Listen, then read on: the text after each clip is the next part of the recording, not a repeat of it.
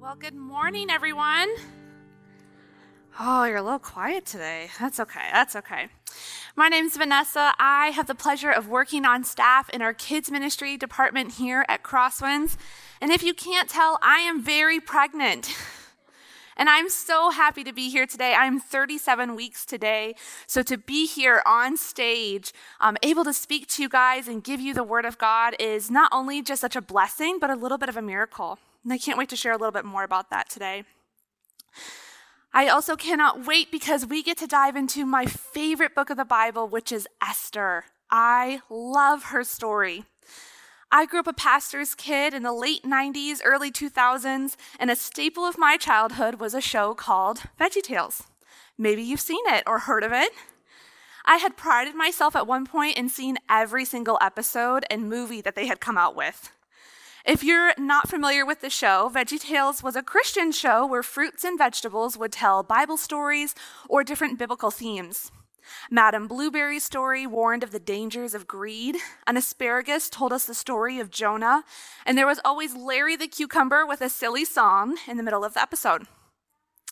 But my favorite show was Esther, the girl who became queen. As a girl, I loved fairy tales, and I also loved the idea of ruling a kingdom one day. So this story was gold for me. I thought that Esther had won the lottery. She was chosen to be queen of Persia. She was given the opportunity to stand up and do what was right.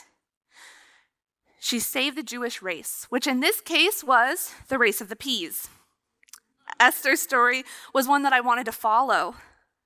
It challenged me to stand up for what was right and to never give up hope that maybe one day I could also rule a kingdom.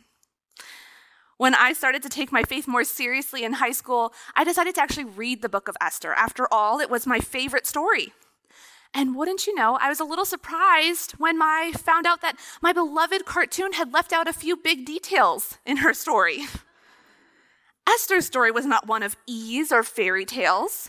It was filled with challenge after challenge, in which she had to respond with obedience. I'd like you to open your Bible or your app to Esther chapter two today. A little context here. We are in Persia. There's uh, King Ezra. He ruled over Persia in this time of four eighty-six to four sixty-five B C. He did not have a good reputation. He was known for spending money on lavish lifestyles and building projects that weren't necessary. He was known for his cruel punishments and being a bit of a womanizer. We start this chapter after his current wife, Queen Vashti, disobeyed the king. He had called her, um, and it's believed that he had called her to come to display herself a bit immodestly in front of all these men at a gathering because he wanted to show them that he had the most beautiful bride. She did not come. And because of her choice to not come, the king had decided to divorce her. Esther two, verses one through eleven. After these things, when the anger of King Ahasuerus had abided, he remembered Vashti and what she had done and what had been decreed against her. Then the king's young men who attended him said, "Let beautiful young virgins be sought out for the king, and let the king appoint officers in all the provinces of his kingdom to gather the beautiful young virgins to the harem in Susa, the citadel, under the custody of Haggai, the king's eunuch, who was in charge of the women. Let their cosmetics be given to them, and let the young woman who pleased the king be queen instead of Vashti." This pleased the king, and he did so. Now, there was a Jew in Susa, the citadel, whose name was Mordecai, the son of Jar, the son of Shishmi, the son of Kish, a Benjaminite, who had been carried away from Jerusalem among the captives carried away from Jeconah, king of Judah, whom Nebuchadnezzar, king of Babylon, had carried away. He was to bring up Hadassah, that is Esther, the daughter of his uncle, for she had neither father nor mother. The young woman was, had a beautiful figure and was lovely to look at. And when her father and mother died, Mordecai took her as his own daughter. So when the king's order and his edict were proclaimed, and when many young women were gathered in Susa, the citadel, in custody of Haggai, Esther was also taken into the king's palace and put into custody with Haggai. Oops, sorry, I skipped a little bit there. And the young one was pleased with him and won his favor. And he quickly provided her with the cosmetics and her portion of food, and with seven young women from the king's palace, and advanced her and the young woman to the best place in the harem. Esther had not made known her people or kindred, for Mordecai had commanded her to not make it known. And every day Mordecai walked in front of the court of Haram to learn how Esther was and what was happening to her. Right away, we can see that Esther's life was no fairy tale. Her people were looked down upon. In fact, they were known as the descendants of captives. Her parents are dead. She was adopted by her older cousin Mordecai. She was forced to partake in the king's finding of a new queen, and this process took at least twelve months, where she would be groomed, trained, and forced to do things that we would never ask of anyone. Esther's life was hard. I can only imagine the faith and the strength it took to understand why she had to go through what she did. In verse seventeen, it says, "The king loved Esther more than all the women, and she won grace and favor in his sight more than all the virgins, so that he set the royal crown on her head and made her queen instead of Vashti." So Esther's queen, yay! She had been asked again and again to step out in faith, and now we read there's even more to come. The king's top advisor, Haman, hated Jews. And through a series of events, the king agreed to eradicate the Jewish population. Esther three thirteen. Letters were sent by carriers to all the king's provinces with instructions to destroy, to kill, and to annihilate all Jews, young and old, women and children, in one day, the thirteenth day of the twelfth month, which is the month of Adar, and to plunder their goods. Remember, Esther did not disclose her ethnicity. The king had just unknowingly set a rule into place that would kill his queen. But larger than that, a decree had just been made to wipe out God's people off the face of this earth. So Mordecai made a plan. Esther four, eight through seventeen. Mordecai also gave him a copy of the written decree issued in Susa for their destruction, that he might show it to Esther and explain it to her and command her to go before the king and beg his favor and plead with him on behalf of her people. Then Hashel went and told Esther what Mordecai had said.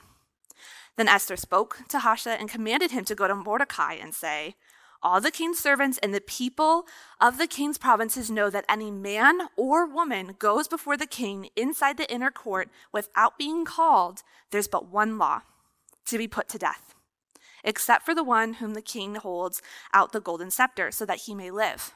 But as for me, I've not been called to come to the king for these thirty days. And they told Mordecai what Esther had said. Then Mordecai told them to reply to Esther, "Do not think of yourself that in the king's palace you will escape any more than any of the other Jews. For if you keep silent at this time, relief and deliverance will come from the Jews in another place, but you and your father's house will perish. And who knows whether you've come to this kingdom for such a time as this?" Then Esther told them to reply to Mordecai, "Go, gather all the Jews to be found in Susa, and hold a fast on my behalf. Do not eat or drink for three days, night or day. I and my young women will also fast as you do. Then I will go to the king, though it is against the law. And if I perish, I perish." Mordecai then went away and did everything as Esther had ordered him. Esther has lost her family.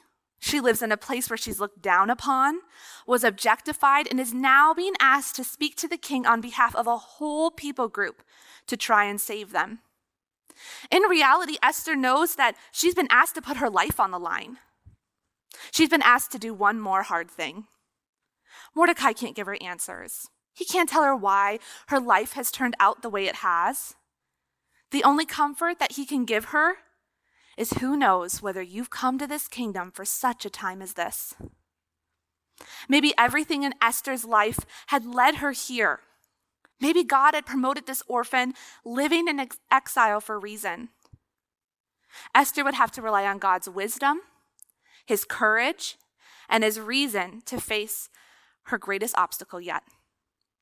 And this leads me to my first point today that I want to share, that even in the midst of adversity, God is still there. He does not leave us. He does not forsake us. How God is there might look different at different times.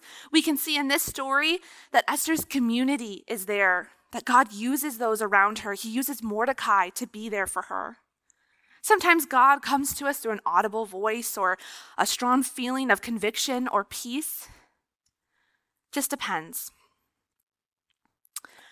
The road to my current pregnancy has not necessarily been easy for me. It seems really trivial to compare my situation to anything Esther has had to go through, but I find strength in the goodness of God displayed in her story. I've had a few dreams in my life, and being a mother of multiple children has always been one of them. Conceiving a second child was not easy for my husband and I. I found out that I was pregnant in August of twenty twenty-two after a good time of trying. We were ecstatic, and we told many people freely. At ten weeks, we went in for our first ultrasound, excited and ready to see our little bean. And when the image came up, I instantly knew something wasn't right. It didn't take long for our ultrasound technician to have our O B call us. The pregnancy was not viable, and the baby didn't make it. There was no heartbeat, and it seemed as though the baby had not grown for weeks. For some of you, you might know this feeling too well. The disappointment is heavy. And there's typically a desire for answers that goes without fulfillment. There's no logic or reason. It's just something that can happen. I remember seeking God for peace in this time and finding um, Job one twenty-one b, and it says, "The Lord gave and the Lord has received. Blessed be the name of the Lord." The book of Job is not much happier than Esther's, if you've ever read it. And at this point, Job had lost his children. And this is what he says. He says, the Lord had given him these beautiful children, and the Lord had received them back in his arms. Blessed be the name of the Lord. I clung to this verse as a reminder that God is with me, and all that I have is his. My husband and I were fortunate to get pregnant again shortly after our miscarriage, and in January of twenty twenty-three, I found out that I was once again expecting. Nervous and thankful, we headed into this new journey. Every doctor's visit and ultrasound brought about a sigh of relief as we continued to progress. Then at twenty weeks, I woke up in the middle of the night to a large amount of blood loss. We rushed to the hospital unsure of what this meant. And to our delight and surprise, our baby boy was fine. He had a strong heartbeat and was moving around. After some tests and ultrasounds, we learned I had a large clot in my uterus that had begun to rupture. And when we asked, what did this mean for our pregnancy moving forward, we were told, well, your baby will either make it or it won't. Our hearts dropped. Despite baby boy being seemingly unbothered by all of this, there was a chance that the clot would bother him so much to the point of no survival. It's a lot to process. I remember my husband Ryan going home to take a shower and gathering some supplies for us. And while we were separate, the Lord both spoke to us with the same message. All that we have is the Lord's. Regardless of the outcome, we know that God is with us, and he wasn't leaving us. We clung to the truth, knowing that God would get us through it. It would have been too easy to be distracted by the what-ifs of it all. And believe me, there were plenty of days where we did. We didn't really have answers, so we had to lean on God, and we sought his obedience. And for us, that meant strong and bold prayers. We went to social media and we asked everyone to pray. We know that God can do anything, including get rid of this clot. And even if we don't get the outcome that we had hoped for, we know that God would still be good. Esther knew this to be true too. God is good. Philippians four, four through seven declares, "Rejoice in the Lord always. I will say it again, rejoice. Let your gentleness be evident to all. The Lord is near. Do not be anxious about anything, but in every situation, by prayer and petition with thanksgiving, present your request to God. And the peace of God, which transcends all understanding, will guard your hearts and your minds in Christ Jesus." I can't tell you why we go through the challenges we go through. And believe me, I understand that many of the challenges you might be going through are harder than what I've had to go through. Yet when God is present, anything can be used for his glory. That's the second point today, that when God is present, anything can be used for his glory. God doesn't leave us, even in the toughest times. And in those tough times, God is working. All things work together for his good. Esther had a really hard decision to make. She was faced with an impossible choice. Say nothing and watch her people die, or speak up. And speaking up didn't necessarily guarantee safety for her people, but it was something she was called to do. Proverbs thirty-one eight says, "Speak up for those who cannot speak for themselves, for the rights of all who are destitute." Esther spoke up out of obedience to God, not because it was easy, but because that was what was right. And she responded with, "Then I will go to the king, though it is against the law, and if I perish, I perish." So Esther works up the courage to see the king, and she does so by inviting the king and Haman to a feast and then another feast. And during the second day of the second feast, we read that the king says in Esther seven two, "What is your wish, Queen Esther? It shall be granted to you. And what is your request to even half of my kingdom? It shall be fulfilled." Then Queen Esther answered, "If I have found favor in your sight, O king, and if it please the king, let my life be granted from my wish, and my people from my request. For we have been sold, I and my people, to be destroyed, to be killed, and to be annihilated. If we had been sold merely as slaves, men and women, I would have been silent, for our affliction is not to be compared with the loss of the king." But then King Ahasuerus said to Esther, "Who is he? Where is he? Who dare do this?" And Esther said, "A foe and an enemy, the wicked Haman." Then Haman was terrified before the king and the queen. Let's jump to chapter eight, where it says, Esther spoke again to the king. She fell at his feet and wept and pleaded with him to avert the evil plan of Haman the Agagite and the plot that he had devised against the Jews. When the king held out the golden scepter to Esther, Esther rose and stood before the king. And she said, "If it please the king, and I have found favor in his sight, and if things seem to be right before the king, and I am pleasing in his eyes, let an order be written to revoke the letters devised by Haman, the son of Hammedatha, which wrote to destroy the Jews who are in all provinces of the king. For how can I bear to see the calamity that is coming to my people? Or how can I bear to see the destruction of my kindred?" Then King Ahasuerus said to Queen Esther and to Mordecai the Jew, "Behold, I have given Esther the house of Haman, and they have hanged him on the gallows, because he intended to lay hands on the Jews. But you may write as you please with regard to the Jews in the name of the king, and seal it with the king's ring. For an edict written in the king's name and sealed with the king's ring cannot be revoked." Esther had saved her people. God is good. The Jews were charged to protect themselves against their enemy, and later we read that they claimed victory over them. Esther was also given the house of Haman, and we learn that Mordecai was honored and promoted to supervise all the possessions of the house. Eventually, he had become second in command to the king as the grand vizier. And because of his stature, he was able to continually protect and support the Jewish population. Esther went from an orphan to a queen who owned land and had her own possessions. This is never an outcome that she could have predicted. She simply chose to be obedient to God, even in adversity. She sought his will through it all. Romans eight eighteen says, "For I consider that the sufferings of this present time are not worth comparing to the glory that will be revealed to us." Esther's life was hard. It was not a fairy tale. But she continued to press forward and seek God's will. She listened to those around her. She listened to those around her and stepped out in bold obedience. She didn't get distracted by the what-ifs of it all.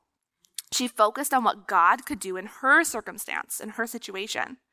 She was a woman placed in a unique and hard place, and she chose to follow God in the midst of it. Doing the right thing does not mean it's easy. It takes work and dedication to do what's right and follow God. That's why we call them spiritual disciplines. The world would have you seek worry and fear and doubt, but God would pray to have you find peace and comfort and hope in him. And when the burden is too heavy, your church family and your community is there. Situations will arise that don't make sense and are hard, but we can choose how we respond in those times. One of my favorite verses in scripture is Philippians four eight, which says, "Finally, brothers and sisters, whatever is true, whatever is noble, whatever is right, whatever is pure, whatever is lovely, whatever is admirable, if anything is excellent or praiseworthy, think about such things." No matter my earthly situation, I desire to praise God. All that I have is his. I pray that my response will always honor him in the midst of any situation I'm in. My little boy is big and healthy today. The clot eventually shrunk so much that it's no longer a concern in this pregnancy. We received a miracle that we had prayed for. And we don't take lightly the gift that God has given us. I won't stop sharing the story of God's goodness. And God is not good because he answered our prayers. God is good because he was always there.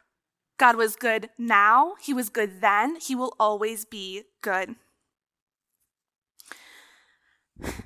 God is right there, even in the worst of it, and he'll give us the tools to get through it. We just have to choose this bold obedience.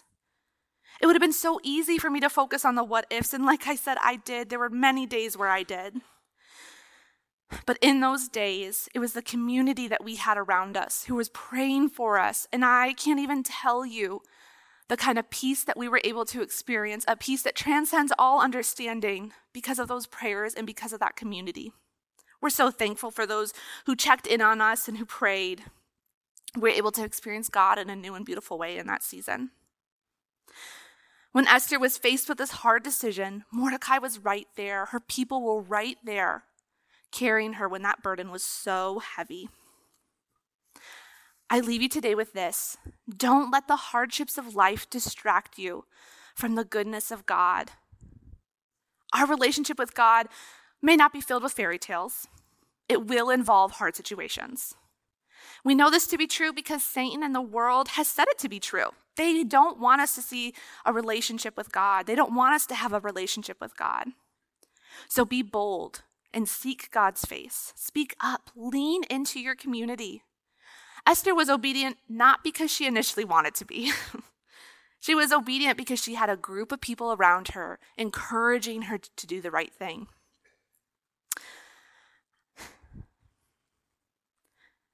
God will use you, but who knows what that looks like? When he's present, anything can be used for his glory. When you find yourself questioning why in these hard times, I pray that you're able to respond like Esther. I pray that you're able to draw closer to him, seek help from those around you, and be bold in your next step. Who knows? Perhaps you were meant to be right here, right now, for such a time as this. How will you choose to respond? Will you pray with me? Father God, I thank you for just this day that we're able to come here and spend in your word, hearing your truths and hearing how you're working in the midst of it all. I pray for everyone here today that no matter what situation they're in, that they're able to draw closer to you, that the world would not push them further from you, but that the community around them would love on them and take that burden so that they can experience your goodness in a way that only you can provide. I thank you for my little boy who's growing and healthy and being able to be here today to give your word.